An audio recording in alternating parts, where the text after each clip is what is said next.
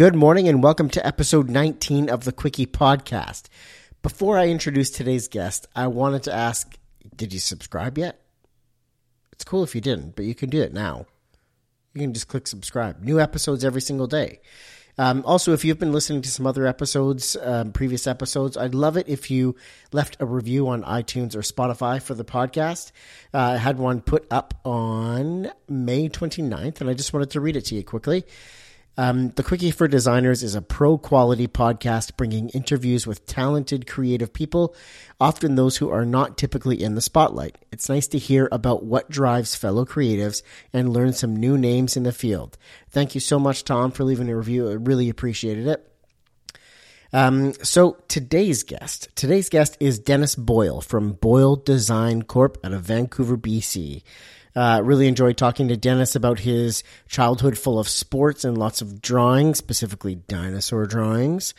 Um, Dennis is also an award winning designer and creative director. And uh, I really like the part of this interview where he talked about um, some of the most inspirational uh, artwork and design he's seen or that's influenced his career has been from artists and art and, and artists that used design language in their artwork. So that was really cool. Dennis is a really humble guy. I really enjoyed chatting with him, and I'm sure you'll enjoy this interview. So let's get to it. Here we go.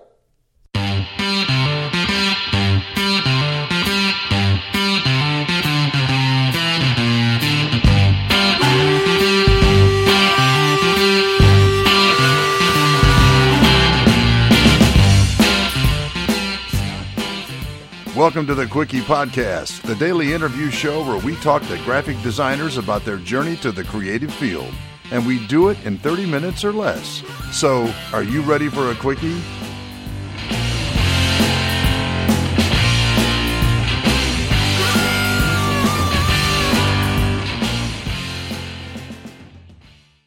Good morning, Dennis. Hi, Dave. Thanks for having me on the show. No, happy to have you. Um, let's get right to it. Briefly tell the listeners about yourself. Uh, again, Dennis Boyle. I've uh, been working in design for about 20 years. I work in the consultant based model. I like dealing with the client directly.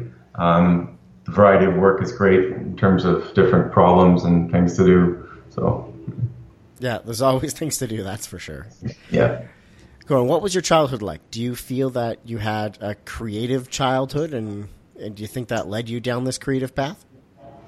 Uh, yeah, I I was um, I spent a lot of time in sports when I was younger. I had a sort of proclivity for playing a lot of street hockey and soccer um, outside, but I was also called in for dinner from doing a lot of drawing as well. So I, I was compelled to do a lot of uh, form and visual drawing when I was younger. So those are the two things I, I spent a lot of time in. So I would say that that would be a creative uh, childhood at the same time as kind of an athletic one. Yeah. Mm-hmm. What uh, what sort of things were you drawing as a child? What, what were you illustrating?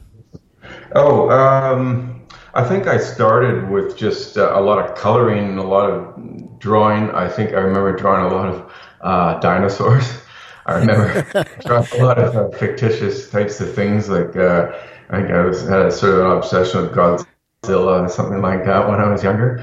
Um, but yeah, but I, I, think I think that uh, anything that was I, um, illustrative, I think in the beginning, and and I um, I just started to compile a lot of things that were around me, the world around me, drawing uh, that way. I wasn't really thinking about uh, design insofar as just the, the wanting to to produce things that were were visual that kind of came readily to me. So I, I spent thousands of hours just doing that and through school as well. So for sure. So, yeah. is there a point in you know your childhood or teen years where you feel you were then uh, sort of led to becoming a graphic designer? A moment where it changed for you? Um, yeah, perhaps. Uh, gosh, I think even as far back as elementary school, there was a project that we had, and I remember um, putting that together with a lot of attention as to how I think this sort of mock uh, brochure was going to work mm-hmm. and, and where typography was going to go and how photography was going to serve this open full thing. And so I, I knew very quickly of how things I wanted to sort of dictate how it was going to work and how the choreography was going to work. So I guess you could say that that would be really early design thinking. Uh, maybe it was as far back as maybe grade five or grade six, I think, when that when it was happening. So somewhere along that. yeah. Ah, grade five or six. That was the turning point. Uh, Perhaps, yeah, yeah. got it. Um, what has been the most influential design of your life so far? Either something that you've seen or something that you've been a part of?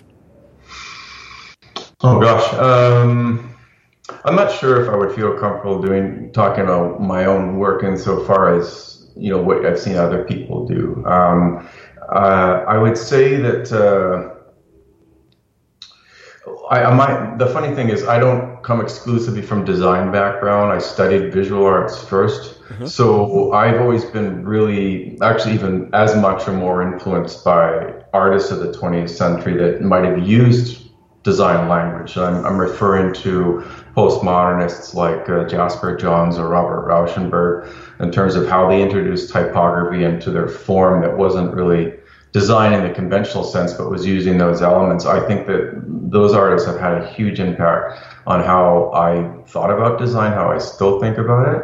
Um, I would also say that I was influenced by Otl Aicher and some of the Swiss designers, but him in particular, specifically going to your question, I'm thinking about what he did for some of the, the Olympics that he worked on, as well as the Lufthansa, sort of really setting a trajectory for what a, a mark or, or form and its its path and trajectory can actually be, then kind of influence that that type of, of mark can have over a large corporate structure. I think that was something that really in, inspired me, and that was a long time ago. That still kind of has that timeless approach to how we, we think about corporate ID. Even Oh, that's a great answer. I love that, Dennis. So, do you ever run into creative blocks, and how do you get past them? oh, um, well, I think the the short answer is yes. Um, although I think it's all about how we view those. If we if we use words like creative block, then it has sort of this this notion that there's an impediment that's there. Whereas I, I, I would sort of suggest that that's part of the process and constantly hitting areas that are, are testing your feasibility of your own thought and checking. And I think that that's a, a natural occurring part of design and, and shouldn't be really feared in any way if, if people think that way. It's not like we've just got this thing that's always on. So um, I, I, look at it as a way of um, if if you hit that zone, so to speak, I tend to approach what we're doing from a completely different lens, or step away from it, come back. It's it's all how you serve that particular problem, and the, the more you put into it, the more it tends to, to yield. Instead of looking at it in a, a linear way of keep approaching it the same way. So So that's almost an an embrace the challenge because it is part of the process. Oh yeah, absolutely. Yeah. Um, I mean, not to stretch too far, but it would be like asking a swimmer not to take a breath or something like that. It's just sort of like it's a natural part of just knowing that this, those things are there and they're they're pushing back in different ways, really to test your own thinking so far, and and depends on what medium you're working in. You know, if you're working in sketch and what have you versus screen, it's more of an instantaneous feedback in terms of how, how you resolve or how you attempt to resolve something. So, hmm. So then, what's been the most challenging time in your design career so far? Uh, why was it challenging, and how did you get through it? oh, um, I think the first thing that comes to mind is just maybe leaving school. I, I happen to have gone to Emily Carr and I met some fantastic people there, and there was sort of a, a withdrawal away from the social aspect of it and the friends as well as the school and the structure that was there. I think that's common. So there's that transitional part that, that might have been uh, somewhat challenging, but um, a natural part of, of professional life at the same time.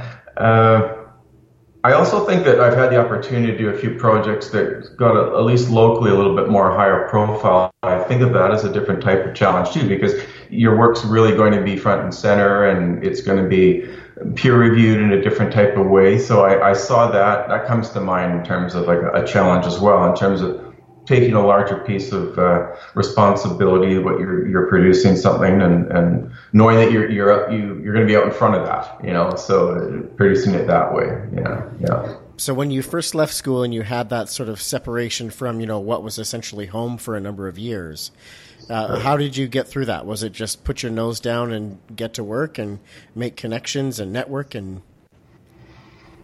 Uh, yes, uh, more or less. I mean, I think that um, I I stayed in close contact with the, the group that I was with, and, and we all sort of forged ahead looking for different types of work. And at that time, for me anyway, it was right around the time of our, our first major tech bubble. So there was a lot of opportunity um, with the right projects that were there and the right companies. And that's when Vancouver was starting to get a lot of notoriety for producing some really large world class clients as well. And I, I was fortunate to have worked at a company that gave me some exposure to that. I met some really interesting people internationally as well, very talented people. So I, I, I consider that a really special time uh, for myself. So yeah, that sounds like it was a good opportunity for sure. Yeah, yeah.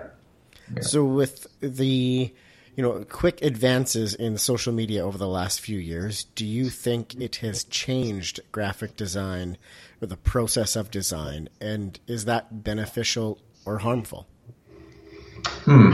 Um, I'm not sure if I fully understand the question how it relates to graphic design in particular, but I think uh, my my first thought would be to suggest how it's it's changing even business. Like, um, for example, for a very small, if not negligible budget, you can create a brand and a following purely by producing content for a long time mm-hmm. without having to really subsidize any of it. If you've got something that's specifically niche and you've got a lot of people are starting to follow that, you've really not put anything in except curate photography or whatever you're actually producing and creating that following and, and then a whole other part of the business plan can be anchored onto that after that that would be unheard of you know maybe even five or 10 years ago anyway, where people would have to spend a lot of time and a lot of money done to get brand awareness or your thoughts about what you're doing. But now you can actually build just pure content and a following. You can actually build a pretty interesting platform before you even introduce a, a product. Interesting. So, who is a designer or a brand that you look up to or closely follow, and what is it about them that you like?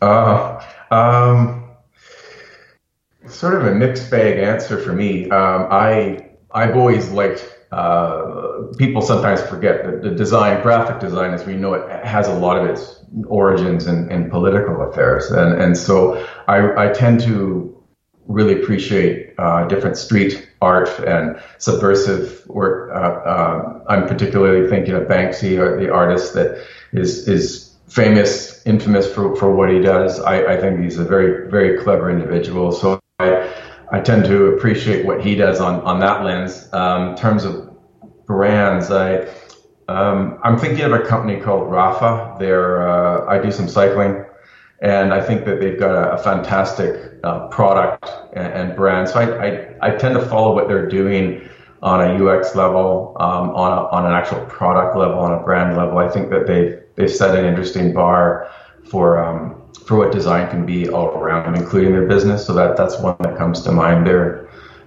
Italian made out of England. Uh, yeah. Perfect. I like that. Yeah. yeah. So, how can design make a difference in people's lives? Oh, sort of a cliche, but also existential question. Um, well, uh, I think that with you mentioned social media, and we talked about what's happening online to some companies that are producing things where the, I guess the usability level is higher. People's expectations, consumers' expectations are, are high now because of what design's already done. And I think that's a, it's a really good sign, whether that's online or we've all abandoned websites because we couldn't find what we were looking for. And that falls not really to the company, it falls to the design team that did that. So I think that people in design now have an incredible responsibility to reduce those speed bumps, as they were, for friction lines in any UX level. And that's not just online, that's looking through signage at an airport, it's getting into an automobile, it's putting on a pair of shoes. People don't notice things when they're working, and, and so that's probably what we need to all aspire to more and more. And we're, we're all privy to some pretty good things now, but that's because it's it's growing, and I think we just obviously have to continue to adhere to that. So. That's great. And I mean, one of the most simple answers or, or examples of that is, you know, a doorknob that's put on the wrong way where it should be, it looks like it's a push, but it's actually a pull, you know? You know, people yeah. wouldn't notice it if it just worked the way it appeared it should work. Yeah, it's interesting because I, I think uh, I can't speak for others, but I would assume that on some level, people that work in design can be they can be quite frustrated easily. To your point, no different than when an engineer looks at the way that a motor or structure or electrical is working, and he or she might say, "This could be so much better." And I think in the design world, um, we can see things that could could drastically improve, and, and it, it can be quite frustrating sometimes when we see it. Yeah. So then, now take us to a design or project that you were a part of that did not go well or bring the desired result. Uh, what was that like? What did that feel like? Oh, um, gosh, you know, I, I looked at your your questions and I uh, I couldn't actually come up with a um, an exact um, project that actually surfaced conspicuously. I, I think of different experiences inside each one of them. Mm-hmm. Um, sometimes the things that might not have worked, and I mean, not to be cliche, but there's periodically there's been a client that I I wasn't able to work with. Um, I'm thinking of one I can't obviously talk about that, but it, it, has less to do with the performance of the design and more to do with, um, in this particular case, the persona and the, and the breakdown of communication that would that occur, which obviously can happen. Mm-hmm. And you know, it's it's I like to think that it's rare for myself, given I work uh, independently. But there there have there's been a time not too long ago where I thought this is this is too much, and it's starting to affect the work. And so we had to come to some sort of terminus at the end of a phase of work. We thought it was just better um, at that point to call it that. That's the that's the one that comes to mind for me. It was less about the design not working, um, I, I, that's that's a, that's what came to mind for me. So no, that's perfect, absolutely, yeah. because it isn't always the design that's the issue. It could be communication. It could be you know just the a personality you know non fit. Yeah, exactly. And and I might not have been the perfect fit for that person either. It's it's it's a two way street, and uh, we we're not and, and supposed to uh, get along. Well, get along is the wrong word, but just the idea of the actual fit always isn't uh, as smooth as it, as it could be. So, for yeah. sure. Yeah. So then, switching over to the other side, and you're going to have to touch on your own work here, Dennis. Okay. What project have you been a part of that you are the most proud of? One that makes your heart sing, or the biggest feather in your cap? Right. Um, well, uh, I recently did a project um, that's not yet come to fruition for the city of Vancouver. That's to do with their Cambie corridor that starts um, locally here and goes up to Marine and back. It's an eight kilometer path, and it, it's specific to do with the uh, the new Cambie corridor that they're reinvigorating, and it's an identity program. But it was all done with with stencils, particularly with a new bike path, and they're they're opening up new types of things beyond uh, wayfinding and markings and safety into more of like a narrative. And it, for me, it was really exciting because it was almost like street art and doing graffiti at the same time for things in motion. So that's um, about a year from now. I understand where they're actually going to implement, but the whole conceptual program's been finished, endorsed, and, and vetted by the public and the client. So that's kind of exciting. Uh, to be part of uh, that, that's one that comes to mind. Yeah. Cool. That I'm looking forward to seeing that. One thing I did notice, we were just over in um, Ireland and Scotland for a few weeks, and the like you were saying that sort of narrative street um, stencil look.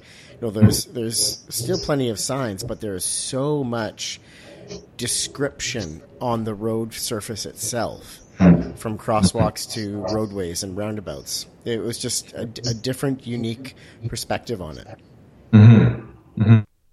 Yeah, I think um, there's some precedent now about treating that really as a as a canvas, and of course with the whole proliferation of, of bike corridors in cities now, finding more and more on the west coast, it's different for us here because we, we uh, specifically on the west part of North America where highways were, were really coming into suburbia a long time ago. Now there's this whole idea of running people back into the city on bikes that we see, and to your point in Europe or Copenhagen or Amsterdam that we know, know it's very popular there. But uh, the idea of building narrative within the urban environment uh, with the street, I think it's kind of an exciting time for that. So yeah. Mm-hmm. Agreed. Uh, what piece of advice would you offer to new design grads looking to learn uh, more or make their mark uh, in the industry? Hmm. Um, I guess a couple things come to mind. It depends on how much responsibility people want to take on, would probably, in my experience, inform which path they take. Not so much in terms of role, but whether or not they, they want to work independently mm-hmm. or they want to work with um, at, at, at, a job position somewhere because that's at the job your role is going to be a little more finite whereas of course if you are on your own you're, you're obviously taking on a number of different responsibilities but in particular how close you want to be with the client um, i would consider that uh, if i was just you know coming out of school again mm-hmm. and i would also uh, i'd also be thinking about how important it is to be able to present your work in a way that, that people are understanding. But one way that I found that that works that I sort I won't say figured out, but you you don't just want to be talking about what you've done or the ideas that you've got. It's it's almost like building uh, evidence against interest, almost like a scientific approach to things, so that you're you're building a case for what it is that you're doing you're not just describing it with adjectives and then hoping the client gets it per se. You want to be sort of making arguments to support your thinking and anticipating the types of harder questions that people are going to answer. And I, and I think that, that school is a good precursor to that in terms of creating criteria. But it isn't it isn't as loaded as it can be when you when you exit the school. And, and I think that being able to make those types of arguments for what it is that you presumably really believe in. In other words, you're coming up with concepts, it shouldn't just be a bunch of adjectives that are describing that. You sh- you you want to be able to get out in front of that so that it, it can create a path for that business. That's that's what what I think by responsibility. What I mean by that. So. Wow, that is a great answer because it's rather than, you know, we want something that's fresh and new and bright, you know, hmm. really having the why answered and understood yeah. fully. Yeah, and not not to overstep, but I, I, I think that clients are not expected to understand what it is that they really want. They, they are, in fact, even to some extent naive about what it is that they, they want. And that's where design has the answer. That's what I mean by the word responsibility. If you're just responding on its face to what they said and you go, here you go, I, I would I would even argue that's not even design thinking per se. But if you want to take on a larger piece and you want to take them on a narrative, you've got to be able to sort of think about what that path is and, and lead that process and, and own it in a way that it means a certain level of, of vulnerability. But what I mean by that is, is that you're prepared to stand and, and take what's about to come based on your ideas and, and be able to stand in front of them that way. So instead of just form for form's sake or hoping that something sticks. Um, I like the idea of actually getting out in front of something and really trying to unlock something for the business that they didn't see coming. Um, that that's always exciting for everyone, uh, I think. So that's great. Yeah, that's really good. Uh, what's next in graphic design? What's the is there emerging trends or new? Are things taking a different shape? What's new? Uh, well, gosh, um,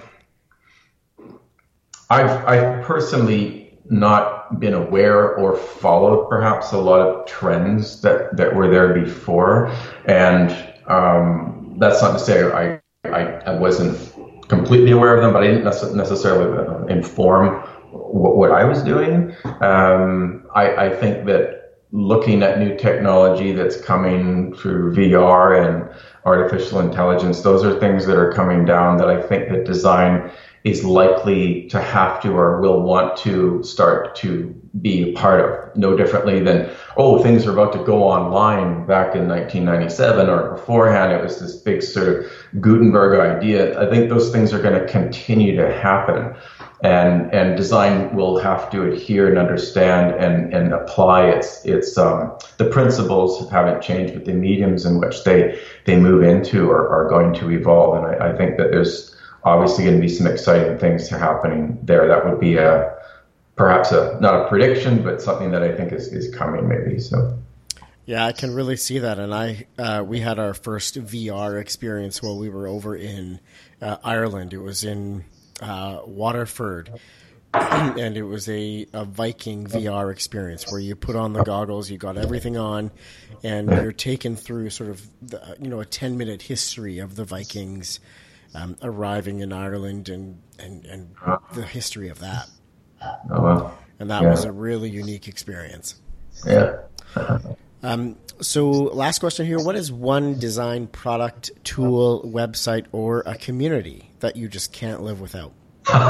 um, you know, I thought about this, and the first thing that came to mind was was just the the iCal on the iOS, like basically scheduling and stuff. I, that's been sort of a godsend for me because um, independently and everything going on, I, I think I could be lost without that. So I'm, I'm always getting chimed about when my interview is and what have you. That that's been very helpful, and it gets my mind. Um, on the things that it's supposed to instead of just always trying to remember. So I'd have to say that's the one that's, that's pretty good for me. That's a great answer. I completely agree with that. So, are you a one alert guy or are you a two alert guy? two. Yeah, hundred percent has to be two. Yeah, yeah, yeah. Awesome, uh, Dennis. Hang on the line afterwards here, but I just wanted to publicly thank you for spending some of your valuable time and joining me on the Quickie podcast. That was a lot of great uh, stuff that you offered up here, and I'm looking forward to hearing the feedback. Thanks for having me. I, I hope I added to your show. Thanks very much, Dave. So, Absolutely did. All right, it's Dave hopping back on at the end of the episode here. Thank you so much for listening and being with us today. I hope you have an awesome day and tune in tomorrow morning for our next guest. Thanks.